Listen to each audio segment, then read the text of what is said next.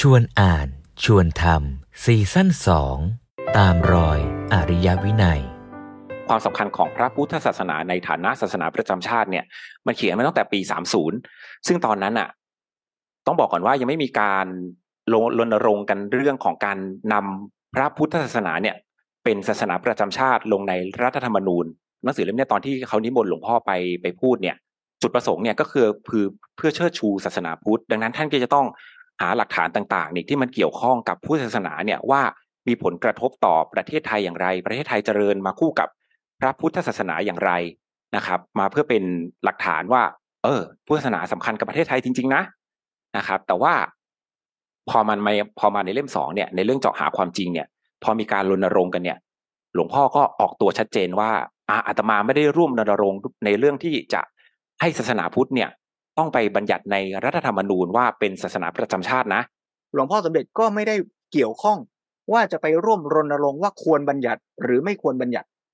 หลวงพ่อสมเด็จว่าไม่ได้สนใจในการรณรงค์แต่สนใจในเรื่องที่ว่าหนึ่ง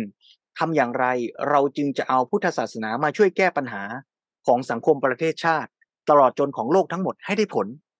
ซึ่งก็สอดคล้องกับเล่มเมื่อกี้ที่พูดมาว่าทำยังไงล่ะ เราจะเข้าใจพุทธศาสนาที่เรามีอะที่มันเป็นของดี เท่าที่เหลืออยู่นี่แหละ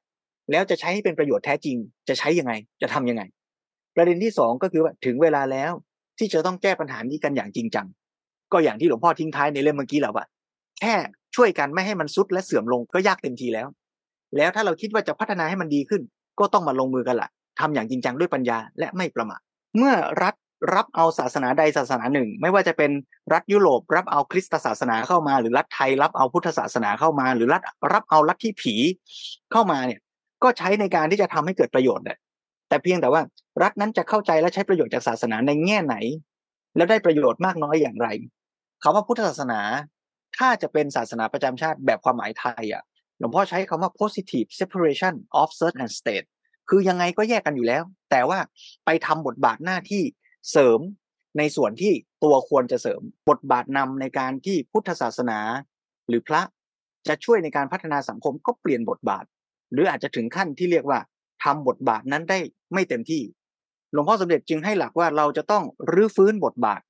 ในการพัฒนาและบทบาทของการเป็นผู้นำการพัฒนาขึ้นมาใหม่ โดยปรับตัว ปรับวิธีการและปรับบทบาทนั้นให้เข้ากับสภาพปัจจุบัน